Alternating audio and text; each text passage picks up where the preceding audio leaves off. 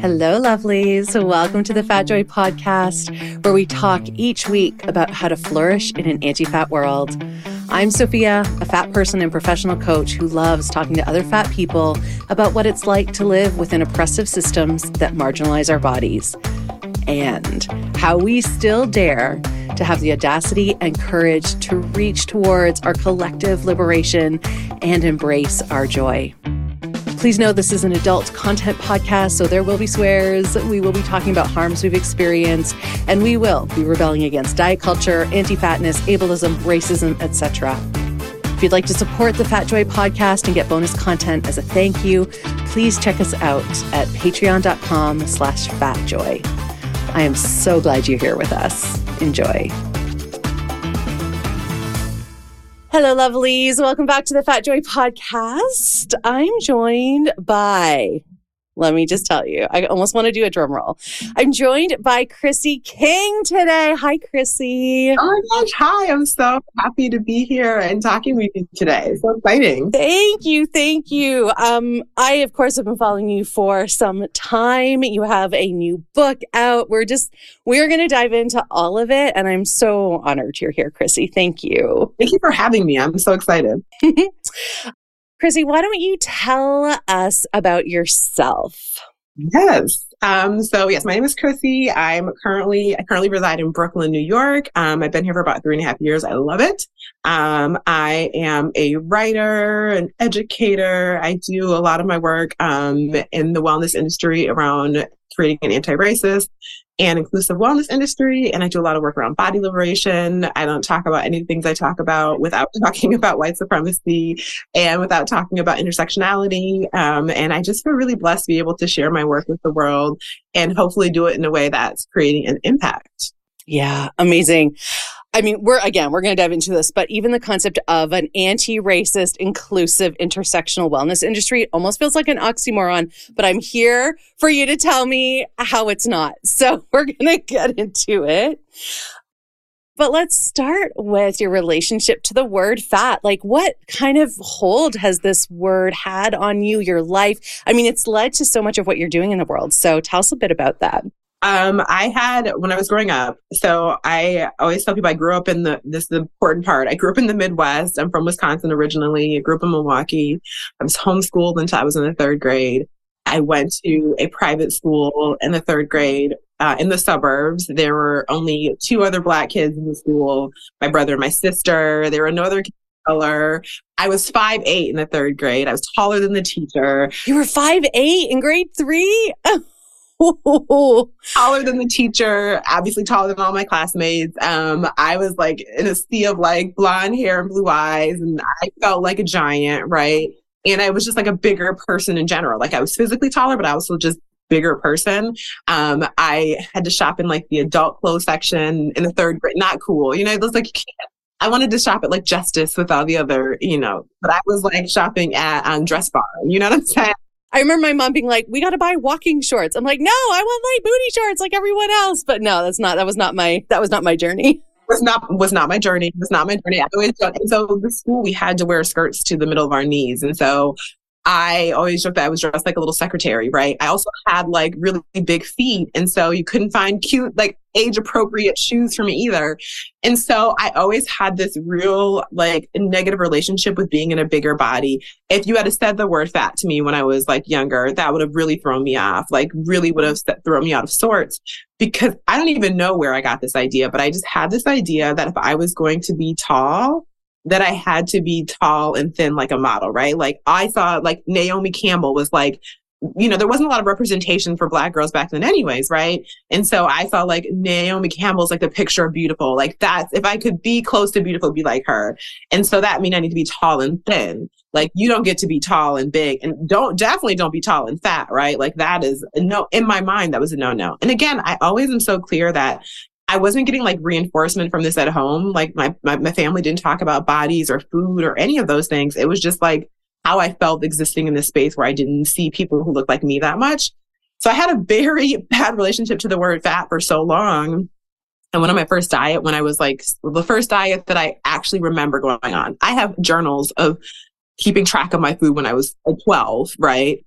But I remember consciously going on a diet when I was like 16 or 17 because someone, a boy at school, made a joke about me gaining weight. And I was like, oh, that's the thing I can't be, right? I can't be big. I have to be smaller.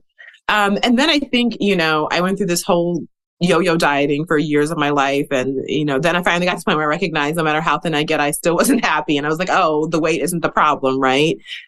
And that's where I really started to to reimagine what and re not reimagine, reconfigure what the word fat means, right? And then I was like, oh, fat is a descriptor of a body size, just like skinny is a descriptor of a body size. And how old were you at this point? Because that's that's like a huge leap. No, no, no. I was like, I yes, but I was like in my, I was in my twenties at this point. Okay, wow. Probably like I'm 37 now, so probably like like getting close to my late 20s. Wow, amazing. And I was like, oh, that's just the descriptor descriptive body, right? Like some bodies are skinny, some bodies are fat, and then it was also like that's no different than being like, oh, I have black hair and you have brown hair. It's like literally just a descriptor of your body and I was like, oh, and then I also started thinking, but there's so many connotations that are attached to that word though, right? That give that word so much meaning to us. And um, and then I read Sonya Renee Taylor's book, The Body is Not an Apology, so right? good. Yeah. And I was like, oh, oh, oh, oh. I'm starting to make all these connections, right? And I read Fearing the Black Body, and I was like, oh, oh, oh, oh, oh, you know? Yes. And and so I think there's so much tied up into that word fat, right? And and there's historical reasons that there's tied into that right? And going back to like white supremacy and and racism. And so there's all these things but at, at its core and its essence of the word is a descriptor of the way a body shows up in the world. And i was like oh yeah and also like bodies change and they're going to be in all these different shapes and sizes right? And also none of us were uh, we're like it's so easy for us again to look around and be like oh some of us have blue eyes. Some of us have brown eyes. Like, yeah, genetics. But then we get to bodies and we're like, oh, no, no, they're all supposed to be thin though. And it's like, no, of course they're not all supposed to be thin, right? Yeah. Yeah. And then when did you take that kind of you were taking your first liberatory steps you were you know unlearning what you'd been taught when did that start to become your like mission in life was this because i also read that you studied social justice in college is that where those ideas were first presented? Because I'm always amazed at like, how do people first have that thought of, oh, hang on, what if I uncouple? Like that uncoupling is, it's amazing to me that we do it at all, quite frankly. Literally, especially in the society we exist in. The fact that we're ever able to uncouple is in itself a miracle. And so it's really interesting because, you know, this, I, I went to school for social justice sociology, as you just said. And so I've always been in this mindset of like, I've always approached the world with a social justice lens. And again, I just think that even came from, I remember my first um, sociology class I took was in high school and I started reading these books and I was just so engrossed in like things like the cycles of poverty and like, you know, social determinants of health. And I was like, oh, there's all of these there are all these systems in place, right, that are having an impact on how we all experience the world, and especially being a black woman. And like, I didn't come from like a low income neighborhood, so to speak, but like I saw it all around me. And I'm like, oh, this is, these are the systems in place. This is why these things exist, right? These are why housing projects exist. And so I'm having all of those. And so that was like really always at the core of my belief system, but I never really made that connection to bodies, right, for a very long time. And that didn't show up in your work, in your studies, did it? No fat liberation, even though you're studying social justice, right? Never, never showed up, never showed up. And never made that connection to body. And so it was really when I was trying to like heal my own relationship with body image because I was struggling so much and really like okay, recognizing again, like I've been told that fat loss is the thing that's going to make me happy, right? Like on the other side of fat loss is all the beautiful things. You're find the dream, partner of your dreams, the job of your yeah. dreams. You'll look in the mirror and be happy every day. And then I got to the quote unquote other side and I was like, I am actually more miserable than I was before. Ugh. And so that's when I was like, okay, so the issue is not me. There's the issue is something else. And again, I go back to reading Sonya's book because when I read that book, my social justice mind, my sociology mind, and my social welfare mind was like, oh, duh. Like, here's that's the connection, right? That's the piece that I wasn't thinking about or talk, I didn't have the knowledge of. And then it became so clear that, of course, it's a social justice issue. Yeah. I have goosebumps. Like you've said, you when when you describe that, I have total goosebumps over my body because it's like and at the same time, as always, I am completely outraged. That will surprise nobody listening because I'm outraged a lot that even in social justice studies, same with like most modern DEI programs now, still don't talk about body and anti fatness. Um, so I'm outraged about that, but I have goosebumps for the fact of that moment of like, oh, that connection, putting it together for yourself to honor your own belief that you deserve to have happiness in exactly the body you are. Like, talk about a radical idea.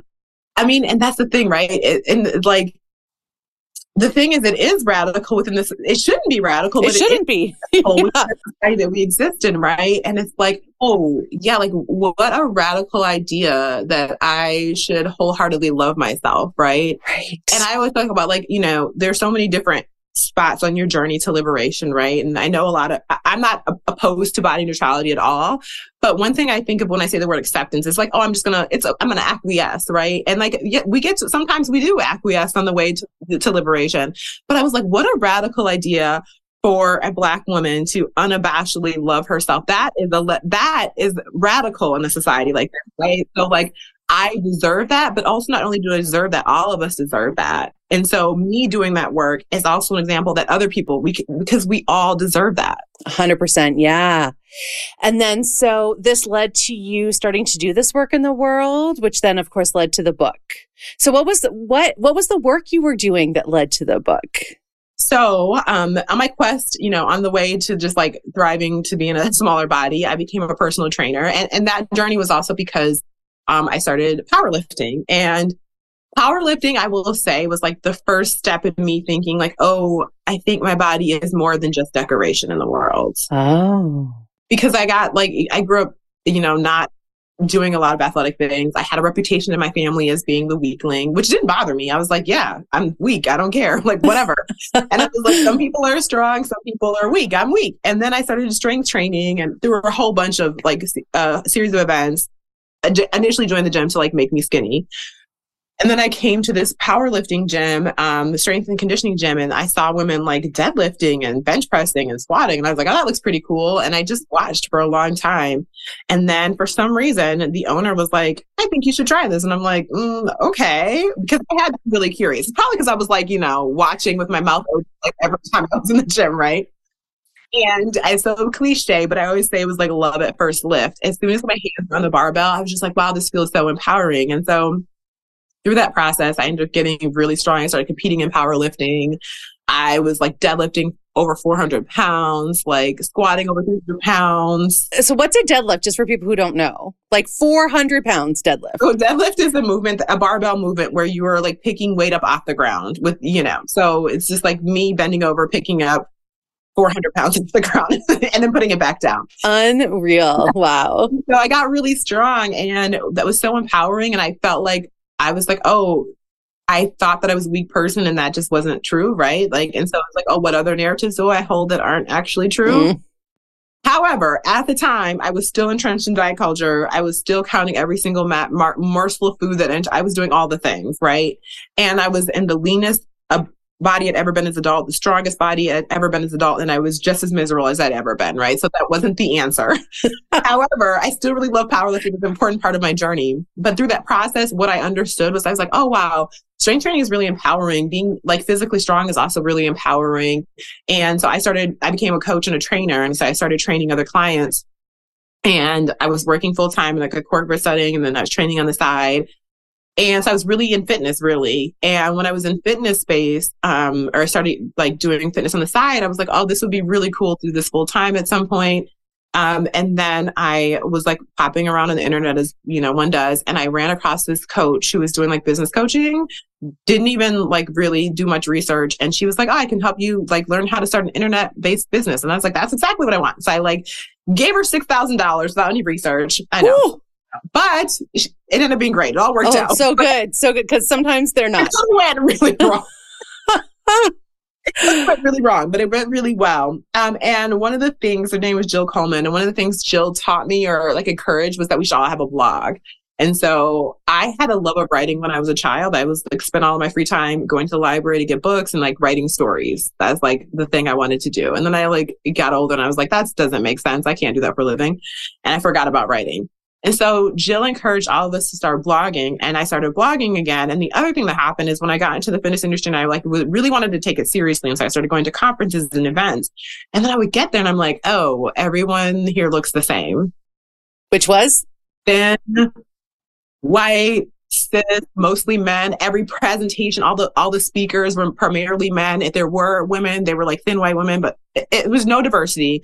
And I was like, oh, this doesn't feel good. And I remember like I was trying to create graphics for something and I Googled like women doing push-ups and everything that showed up were like thin white women doing push-ups. And I was like, oh, these are the only people that work out. And then I was like, and so again, me having all these conversations offline about racism, about feminism, about all of these things, but not wanting to merge it with my online fitness personality because I'm like, again, this was like 2016, 2017. We weren't really having conversations about these things. Um, and so I felt really like this doesn't feel good. This feels just congruent.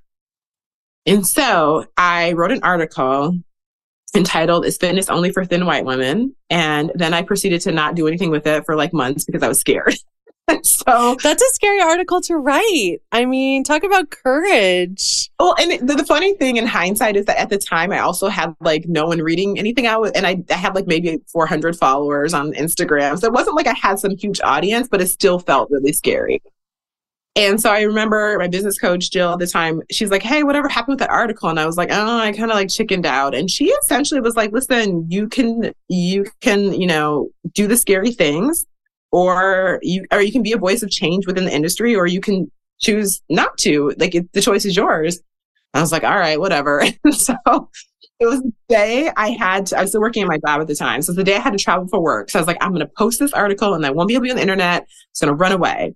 So I did, I posted the article, I came back to the internet like three or four hours later, and the unthinkable happened. People had actually read it and it was getting shared all over the internet. And I was also getting like messages from other like black and brown women primarily saying like, oh my gosh, thank you for saying this thing. I have been feeling this way for so long and didn't know how to put words to it. And I think that that I feel like for me was like a pivotal moment because that's when I realized like showing up as who I really am authentically is so much more important than the fear and you're showing up for others. And I'm showing up for others, right? And I really felt the power in that. And that really is when I felt empowered to like keep talking and pushing the conversation that wasn't being had yet. Um, and eventually all these breadcrumbs led me to where I am now. Yeah. Wow. Oh my gosh. Well, thank you to Coach Jill. that was success in dollars well spent. and then, and yeah, and then so all that has led to, I want to read the full title of your book because I think it is so brilliant. All right. So your book is called The Body Liberation Project, and the subtitle is How Understanding Racism and Diet Culture Helps Cultivate Joy and Build Collective Freedom. Those are some very bold claims, Chrissy, and I love it. Tell me about that title. Why was it so important? I so I'm a creative writing coach on the side also. And so I know so much goes into a title. So I imagine there was a lot of thought put into the length of this title that all these words are in it liberation, racism, diet culture, joy, collective freedom. Like that's a wordy title. What was important about this title for you? Um, yeah, it is a wordy, it is a wordy title, and we're using both words in that title too, right? like really going there. I think what was important for me is I didn't want to mask the book behind the lens of anything than what we're actually talking about. We're talking about racism, right? And like, yes, that makes people uncomfortable sometimes, but like also we need to have uncomfortable conversations. And so like being really clear that we're going to be talking about racism in this book felt really necessary to me. Um, and then, you know, I talk so much about liberation and freedom, um, and the importance of that, and especially the importance of collective liberation um, because the words of so many people, Fannie Lou Hamer or Audre Lorde and so many other what people have said the same thing in different words. Basically, none of us are free unless all of us are free. And so the work is like, yes, we want to find individual liberation and freedom in our bodies, but also we want to dismantle and divest from the systems that are making it difficult for all of us to do that. And recognition and understanding that when the most marginalized among us are free, we're all free. And like that is the end goal, right? Because yes, it's one thing to have personal liberation, but we want to create a society and a future for future generations that we are all free to exist in our bodies, free of harm. Yeah. I mean, we have to at this point. Like I, I feel low probability of success for our human race right now. so it's again, when, and again, anyone listening knows this, but it's one of the reasons I started this podcast because I was like, there has to be I want to highlight not only for myself, but for everyone, like that there are amazing people out there in fat bodies doing the work of liberation for everybody, for all of us, collective liberation, collective freedom. How does it get personal for you? Like, we understand what it means, but how is it personal for you? So, no one's asking this is a great question. Um, I think it's per, I mean, there's a lot of reasons, but the first thing that came to my mind when you just said that is like, I think when I think of the work I'm doing and I think of the importance of it, one thing I'm always thinking about is my ancestors, right? I'm, descendant of um, enslaved people and freedom is what they dreamed about, right? And I'm the manifestation of that freedom. And so going, I'm the manifestation of that freedom. And also it's like, how am I then also helping to set others free? Yes, we have, you know, we're, we're not enslaved anymore, but all of us are still in so many ways not able to live fully liberated lives. And so for me, this work is also just an extension of my ancestors and the ability to continue sharing liberation in ways that I can. And I think it obviously looks different than than that what my ancestors were doing. But you know, the quote that says, you know, I'm my ancestors' wildest dreams. I often think about that and I say, actually, like I'm bigger than my ancestors' wildest dreams because I don't think that they even saw what I'm doing for themselves, right? And so it's like this is soul work, this is ancestor work, this is me um, being a good ancestor, in the words of Layla Saad. Yeah. Yeah, and I always think about legacy too. Like, you know, in in the work of you being a good ancestor, you're shifting legacies of generations. Yeah. Shifting legacy, like healing intergenerational trauma, right?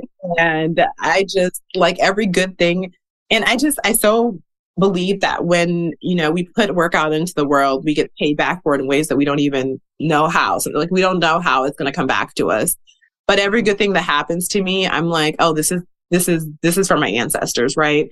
I'm, I'm living in, in, I'm embodying what they wanted for themselves that they didn't have access to. And so I never feel bad for the good things that happen to me. I'm like, my ancestors are so proud. They're so happy. They're so grateful. Amazing. What are some of those good things that have happened as a result of this work?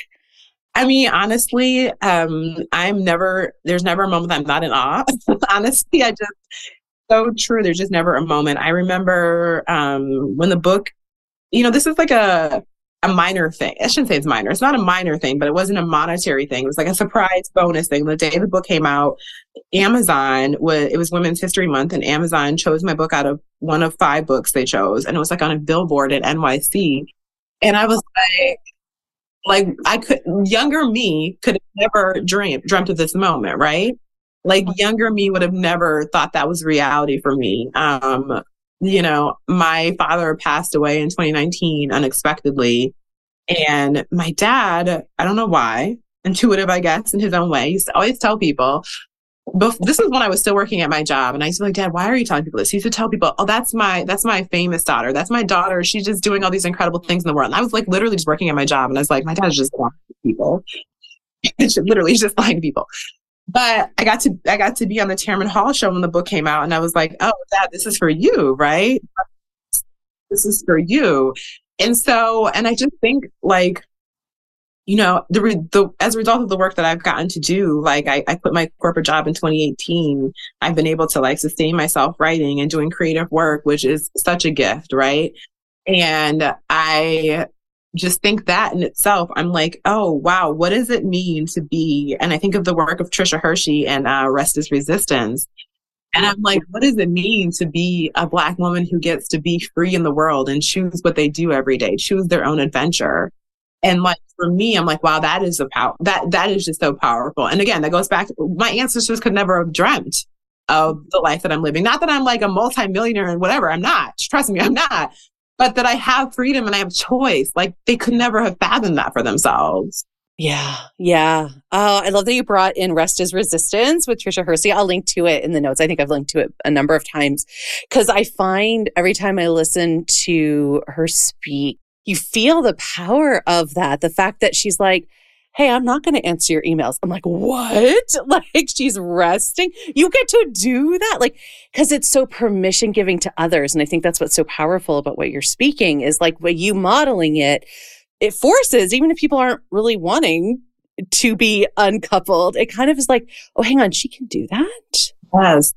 And Tricia put up a post last week, and again, this is very poorly paraphrased, but it was something about like there is no model for what it looks to be a free black woman in the world. Yes. yes. oh, yes. There is no model for that, right? And so we are creating the model, and like even like you know following Tricia's work and her journey, it's so powerful, right? To see someone show up and say, "No, I'm not going to do this thing. Oh, I'm going to choose rest," right? Like capitalism cannot have me. Yes. Like that's powerful. Yeah. And like, she said it out loud.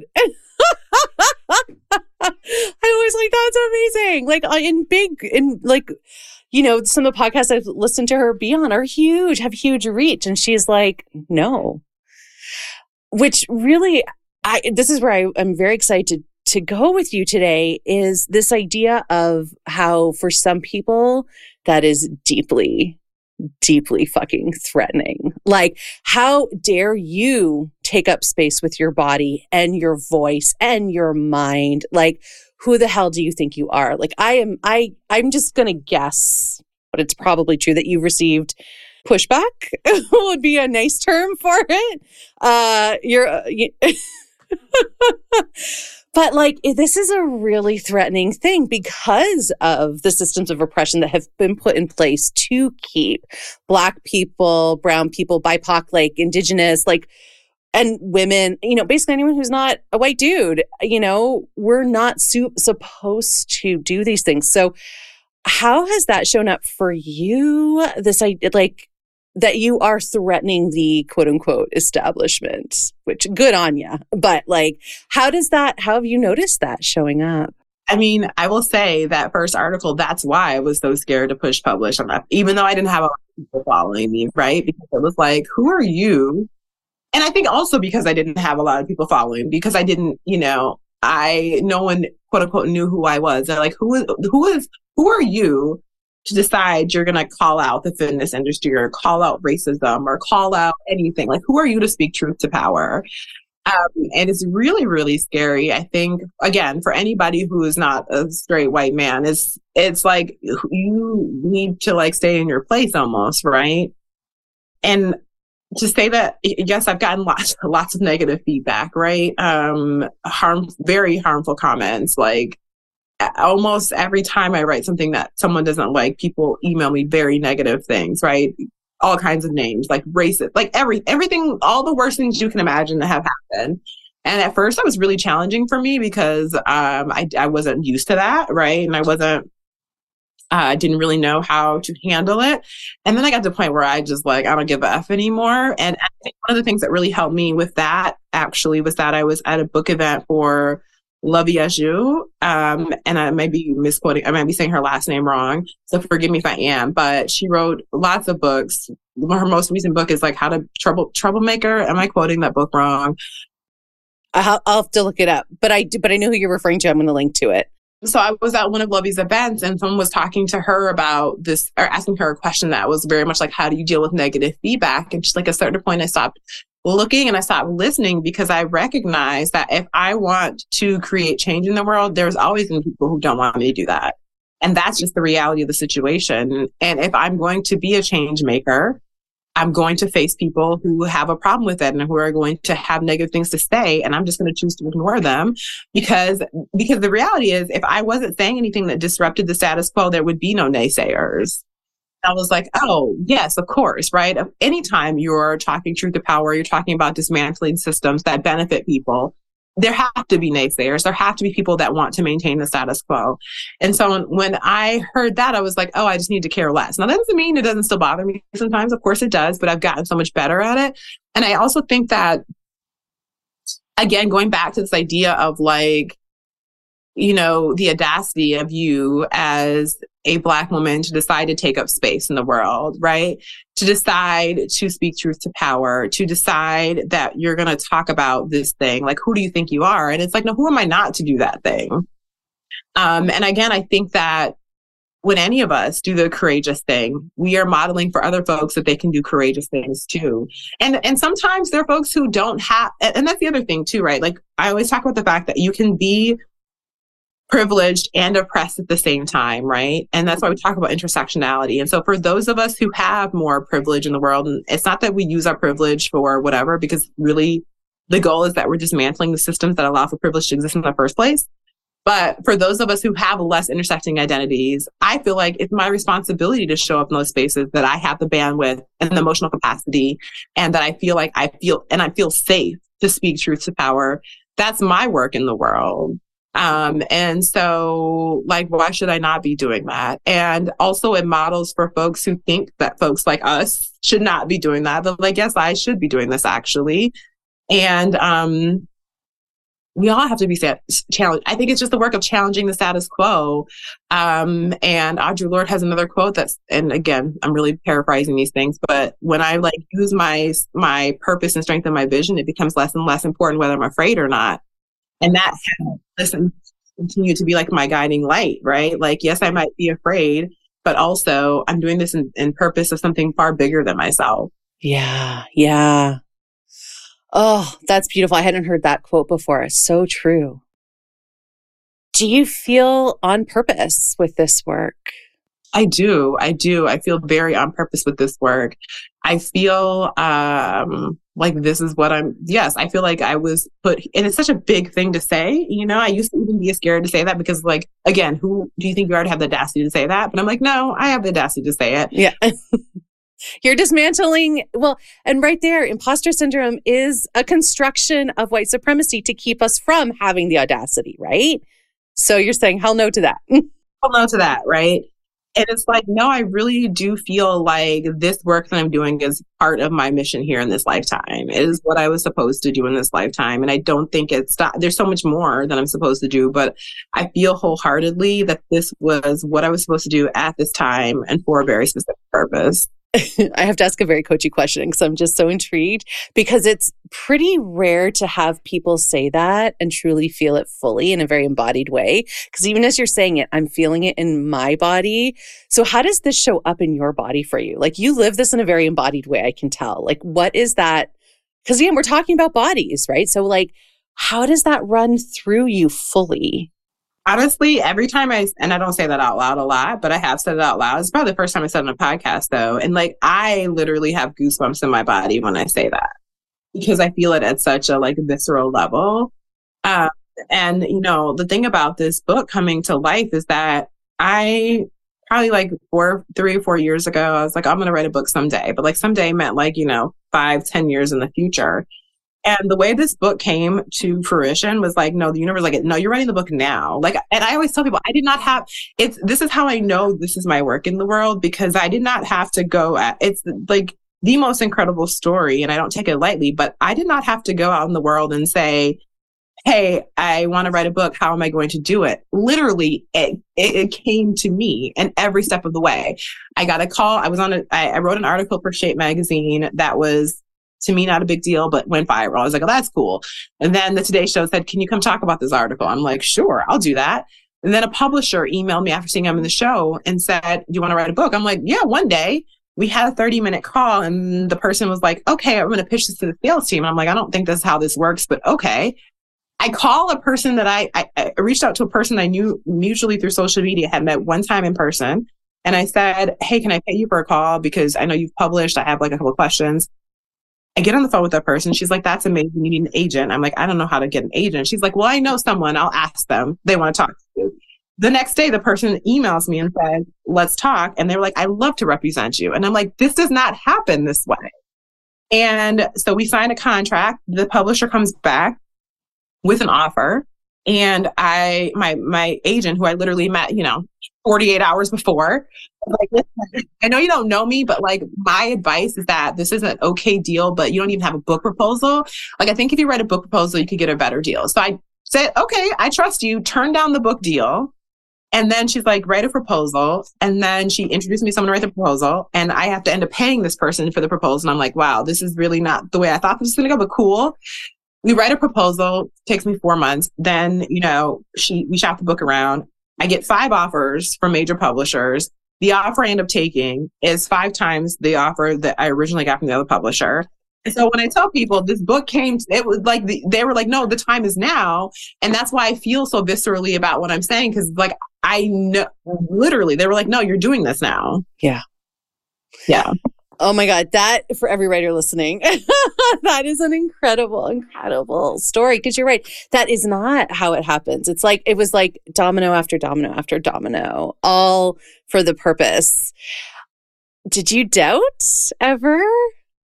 No. And so that's the thing too, that it was like when I first turned that first publishing deal down, in hindsight, it's like I like who says no to money when they have no idea what's really in the future with a person at the advice of a person they literally just met 48 hours ago. But in that moment, I had so much peace. I never even thought twice about it. I was like, okay, I trust you. Answer is no.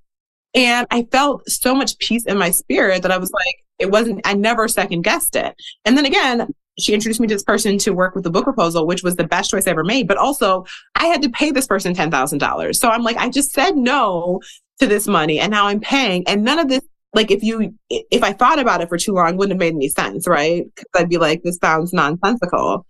But I just had so much peace every step of the way that I knew it was ordained. Yeah. Yeah. The word coming up for me as this whole story is the word surrender, which is like where we get out of our own way and we just allow whatever universe, God, spirit, ancestors, whatever it is to like, yeah, just like work through us and not fight it and trust. Oh, that's such a hard thing to do, but but when we can do that, and and even for me, like I did all that, and there's still times where I'm like, I forget, right? I'm like, okay, go back to that place of surrender. But when we can get to that place truly of surrender, for me, anyways, I find that's where the most beautiful things occur for me. Yeah. Woo! I feel, I don't know if you feel this way, but as someone who is very much a doer and like set goals and da da da, like surrender, it literally, even when I first heard the word, probably in 2010, when I was doing my some learning, some like adult education learning. And then again, it came back in 2014 when I was doing my coach training.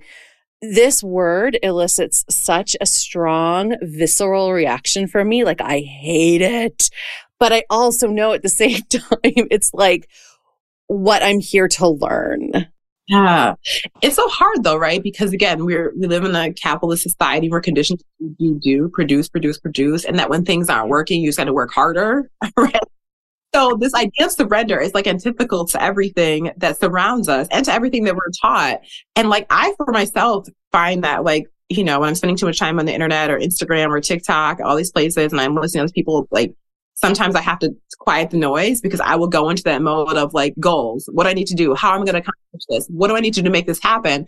And then I always have to remind myself, listen, you if you had have went into that mode before, things would you, you it wouldn't have unfolded the way it did. Right. But even having that experience, I still have to remind myself of that all the time. Yeah, to trust yeah. the unfolding. Trust the unfolding. Yeah. That's so that's beautiful. Yeah. Yeah. Oh, I love that, Chrissy. It's so inspiring. And it is, our world makes it so hard. I literally work on this every day. I think about it constantly. I have like a rock in front of me that says surrender on it because it's, it is, we, it again, talk about uncoupling like that, that work when we, it, it, it is just so oppositional. And so I'm so grateful you shared your story of like how, like what happened when you did that, it just, it really fell into place so beautifully for you. And here you are doing this incredible work. Thank you for allowing me to share that. And I think too, for me, like, again, I'm always going back to my experience as a Black woman. I think it's so important also to share that story because it's like for a lot of us, we don't we don't necessarily feel like we're deserving all the time or worthy of these things or that things can be easy for folks that look like us. When folks look like us can be black or brown bodies or fat bodies or, you know, a- any of the marginalized identities, right? Sometimes we don't feel like we are deserving of ease or that things can come to us easy. Again, and not for our own, it's not our own fault that we feel that way. It's because we are also oftentimes constantly struggling to exist in a society where we do feel like we have to fight basic or the bare minimum, right? And so I think that reminder that yes, it can also happen for folks like us as well. Yeah. Oh, it's really hitting me when you said that around like we get accustomed and almost expect the struggle, which is kind of like we fall in love with our own prison. yeah, we, we get addicted to the feeling of suffering. And again, it's not our fault though, because for we because the world has shown us that in so many ways, but then we get used to only that feeling of struggle or only that feeling of suffering. So it's hard to trust the ease. Yes. It's hard to trust ease, or it's hard to trust like ease is for other folks, not for folks like us.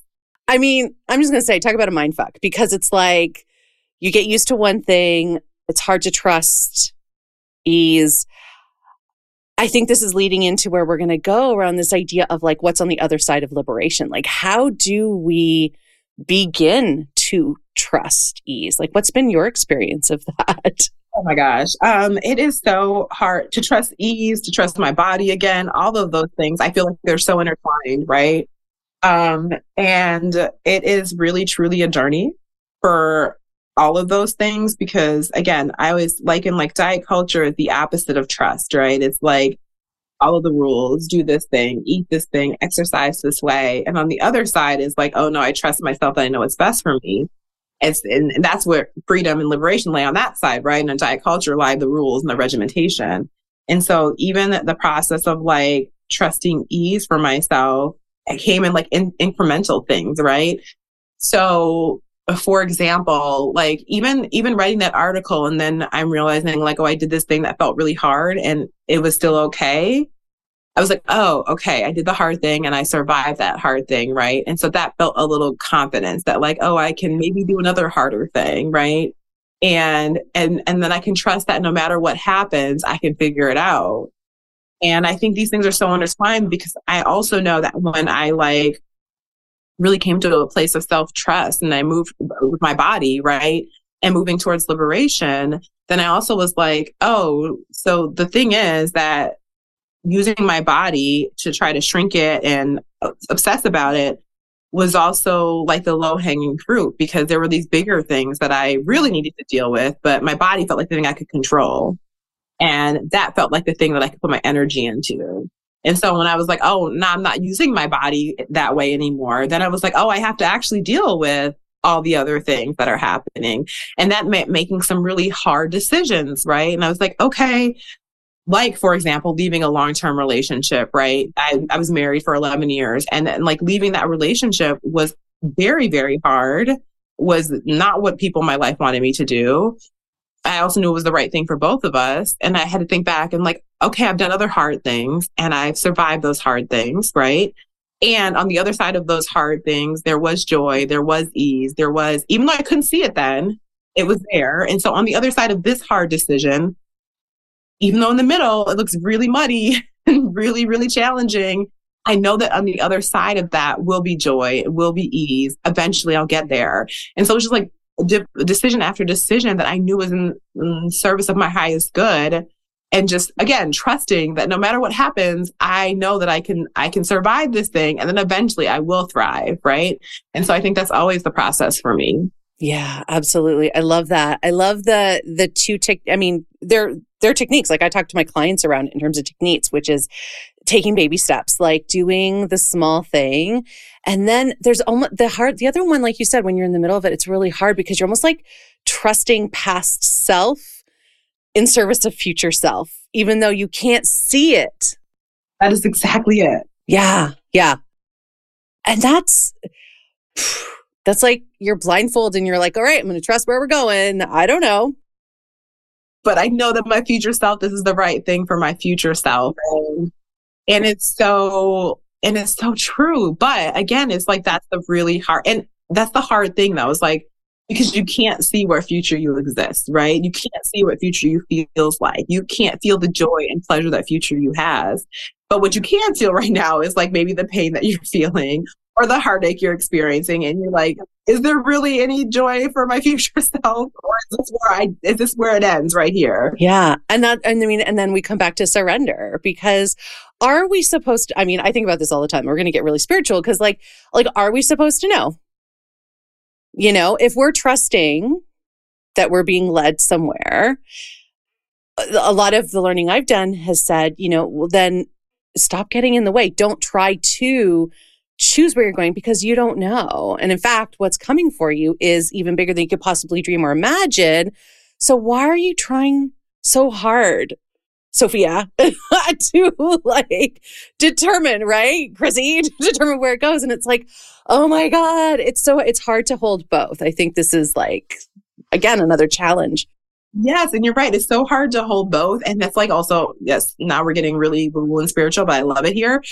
Um, so oftentimes for me, even now, it's like when I'm thinking about dreaming about the possibility and dreaming about what the next iteration of myself looks like, I'm always like, this or something better. Yes, me too. I say that too. Oh, I love it because I can't even fathom how good it could get, right? I couldn't even fathom what the possibilities really are. So it's like, this is what I'm asking for, but give me something better too, because you know, you being universe, source, ancestors, whatever, you know so much better than I do what the what I really desire or what I re- what this ne- next iteration of me could look like. Yeah. And I don't want to like pre-restrict what's possible, which is what I do. Which I think is what a lot of us do, right? A lot of us do it, right? And if we just bring it back to the established systems of oppression, they want us to do that. They want us in picket fence life, partnered up, working a job where we have no freedom because we only work to pay our mortgage. Therefore, we can't raise hell when they grab more and more power. And like, it's so designed. Yes. And this totally ties back to the body too, right? Because when we are spending all of our energy and all of our attention to the work of like shrinking our body or keeping it smaller or maintaining it, we don't have any energy left over to even think about. What, God, there's nothing left. When I was deep in diet culture, there's nothing left. Nothing left. Yeah. There's nothing left, right? So it's like it's a tool of white supremacy and the patriarchy to keep us distracted with this pursuit of thinness, right? In pursuit of like Eurocentric standards of beauty because then we can't think about anything else. And and then it maintains the status quo because none of us have any energy to to disrupt the systems. Yeah. So every person who says, no, I will disrupt, of course there's going to be threats. Of course that's going to be viewed as threatening. Of course we're going to get trolls and nasty stuff to keep to keep us scared and small. And what we're saying is, um, hell no to that hell no to that. We want, we're not going to stay small. We're going to take up all the space we want. And I just like, I love what you just said about like, you know, like white picket lies where we just like do the thing that we are told we're supposed to do. And I keep going back to this idea of like when I divested from diet culture, that's when I started thinking about the fact that I didn't want a white picket, picket life after all. That's when I was like, oh, actually, I never took the time to think about what I really desire for myself.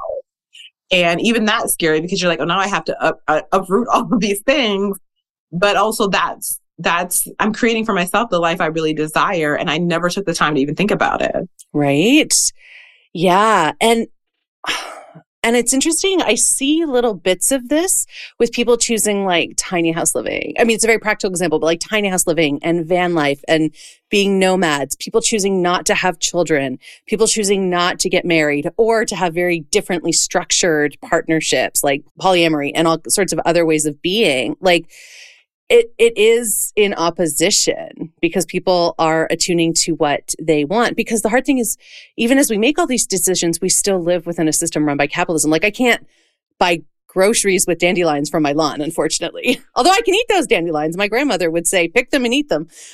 And then you're in this position where you're both trying to hold space to choose for yourself to truly attune full body desire while the struggle gets even harder because now you are conscious and actively rebelling against the systems. And it's a lot to hold. And so that's why, like, I don't take lightly at ever how incredible it is the work that the people I talk to are doing because that it's a, that's a lot to hold. It's so, it'd be so much easier to just not see. It would be so much easier, right? I mean, you mentioned being child free, so I'm I'm child free by choice, and that really triggered a lot of people when I told people, "Oh, I'm decided I'm never having kids." Like, if you want to ruffle some feathers, tell people that you don't want to have children. Right? That's one that it's funny because I'm also ch- well, I'm I am child free by choice, but then I got married to a man who has stepchildren, so I'm now a stepmom. I guess that means I now have children, but it's a very anyway, it's a very weird thing. Step parenthood is a, a whole thing, but I've now started following people who are child free by choice talking about it, I had no idea there was such vehement hatred for people saying, and I'm like, what business is, is it of anybody's? Why do people care so much? And again, I think it's a symbol of I am not opting in. Because when we have kids, that ties us to the system because we need to provide shelter. We can't just go do whatever we want. We are now obligated and we're creating little workers to continue the cycle. Absolutely. Absolutely. And yeah, there's just something so upsetting to people about you deciding you're not going to participate in that system, which I was honestly at first really shocked too, because I'm like, why would people care?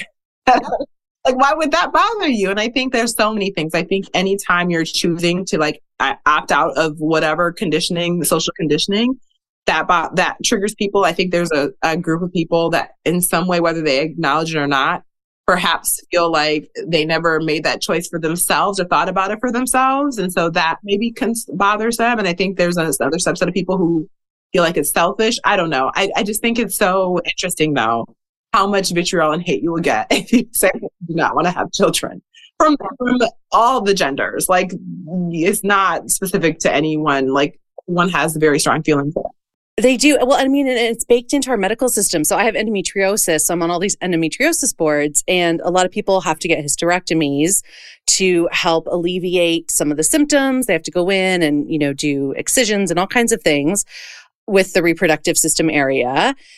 And people like doctors refuse they say no. It's like someone, I have a friend who's in her 40s and the doctor's like, no, you might change your mind about children. She's like, that is not your decision for me. I am telling you what I want to do with my body. With my body. And it's, yeah, it's just, it gets really wacky what people and what's been baked in in terms of the fact that doctors think they can say that. I mean, eh, well, I mean, we won't even go into what's happening in the US right now with like abortion. Oh my God, there's so many things, Chrissy. But once you see how it's all designed to keep us within established systems, it's like you can't unsee it. So, what makes liberation so great then? Like, what happens on the other side? Because it's, we're, t- I mean, we're talking about all these negative things that happen, but there's so much beauty and brilliance and incredible things that happen too. So share us, share with us a bit about that. Um, I think on the other side, there's just so much joy and so much pleasure. And I just, I really feel like, honestly, when I talk about liberation, I'm like, there's not a single part of and another single aspect of my life that hasn't been transformed because of coming to a place of body liberation, right? From things as simple as like just like walking, like there's just something freeing about not caring what anybody thinks about your body, right? Like I'm just going to leave the house and I don't care what anybody thinks about my body. Like I could not care less what anyone thinks, right? From being able to like go and experience my life with friends and not be worrying about what I'm eating.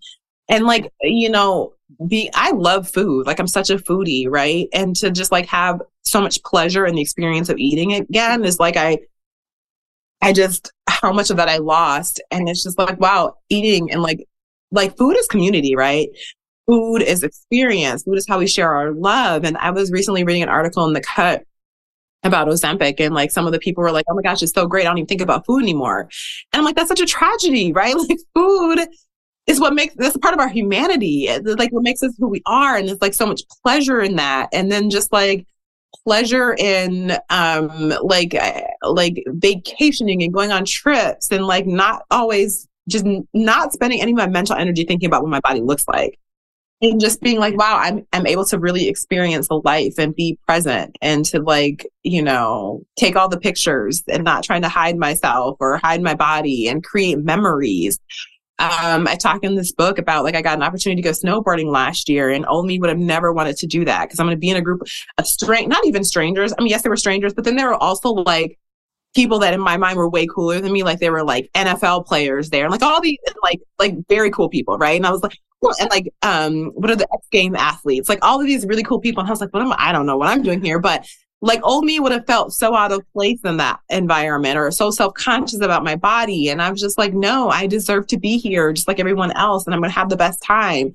um, and i think my biggest joy is just like the mental capacity and space that i gain I would never have written this book. I would never be living in New York. I would have never transformed, changed my life in the ways I have if it wasn't for body liberation. Like liberation has allowed me to live the life that I live now and to really feel free, right? And to, again, you know, model what it likes to be a free black woman that exists in the world. It's because of liberation that I get to do that. And there's just so much joy that comes with that. And I always say, like, what a tragedy would be to spend the most moments of our lives wishing our bodies were something that they weren't, something else, than just being like, I'm so grateful for this vessel that I'm existing in. And I'm going to live in a way that I have the best experiences I can possibly have in this lifetime and just be grateful that I get to experience it. Yeah, absolutely. Oh my gosh. And hearing you talk, I'm just, I, I don't know if this is true or not. I'm curious to see what you think, but like, there's this feeling that comes up for me. It feels like truth, but that can we be liberated if our, we haven't liberated our bodies? Do you know what I mean? Like, I we can. And I haven't really thought about this. I haven't thought about this, but like, my first thought is like, I don't know how that feels possible. Right. Cause it's so, it's like so core. Like, if I am liberated in my mind, my thinking about systems and oppression, but I'm scared to go to a restaurant, am I liberated? I don't think so. And I often think about this because I think that for so many of us, right, we can think back of times when we felt like really accomplished. We did this cool thing, we got the job promotion, all these things. And the thought that's always in our mind is like, oh, but I wish, at least for me, I wish my body looked different though, because then maybe I could feel a little bit better, right? Or if I'm I, am i am having a wedding or I'm doing this thing and and I'm like, oh, but if my body was just smaller, if I look different, this moment would be a little bit better. And so I, I and thinking through that lens, I don't think it's possible to feel truly liberated in our lives if we if we have not like actualized body liber- liberation. Yeah. All right. Well, we heard it here first. it starts with body liberation. It's, I mean, or it has to be a component of liberatory thinking. I think this is why I get so frustrated. Well, I, I don't think, I know this is why I get so frustrated when I see DEI, you know, diversity, equity, inclusion offerings, and they're not talking about sizeism and anti fat bias. And it's like, well, then eh, you're just ignoring that racism is rooted in anti fat bias. Like, how can you have a whole thing and not address that? I mean, it just, it boggles my mind but it also speaks to just how incredibly powerful capitalism and diet culture have colluded in order to like never allow us to think that or go there. And also like how deeply ingrained it is in all of our minds. You know, like how deeply ingrained. Because I oftentimes forget, right? Because I surround myself with people who are very like minded, right? And my Instagram feed is all people who do the same. And so sometimes I forget right? That that's my own little circle. And then I get outside of my circle and I'm like, oh, oh, oh, oh, oh, yes, there's so much work to do still, right? And we have, and I was actually talking to, this is like last year probably, I was talking to a fitness company actually around some DEI initiatives they had. And I was like, brought up the point, right? Like, mm, I think we're missing like a really big part about something here. And literally, it was like I was speaking another language at first, right? And I was like, oh, I really have to go to the basics here. And they start from ground one or step one, explaining all of this. And that's when I was like, oh, yeah, like uh, the, there's just so much still to do, right? Yeah. Yeah, absolutely. Absolutely. Well, you're such a huge part of that, Chrissy, and I'm so grateful for the work that you're doing. I love that we talked about the other side of liberation, about the joy that it brings.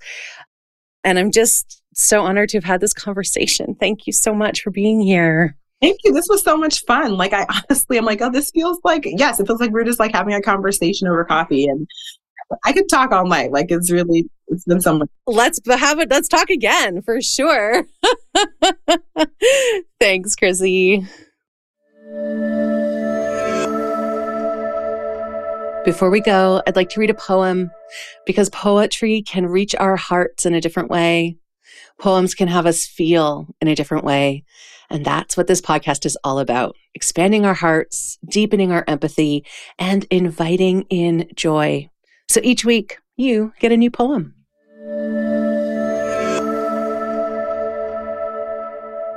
Mm, what a wonderful conversation with Chrissy. I feel so lucky to, to, to, talk to all these amazing people. Um, I definitely don't take it for granted. And part of what I loved about my conversation with Chrissy was the both the trust and the tenacity that she chatted about.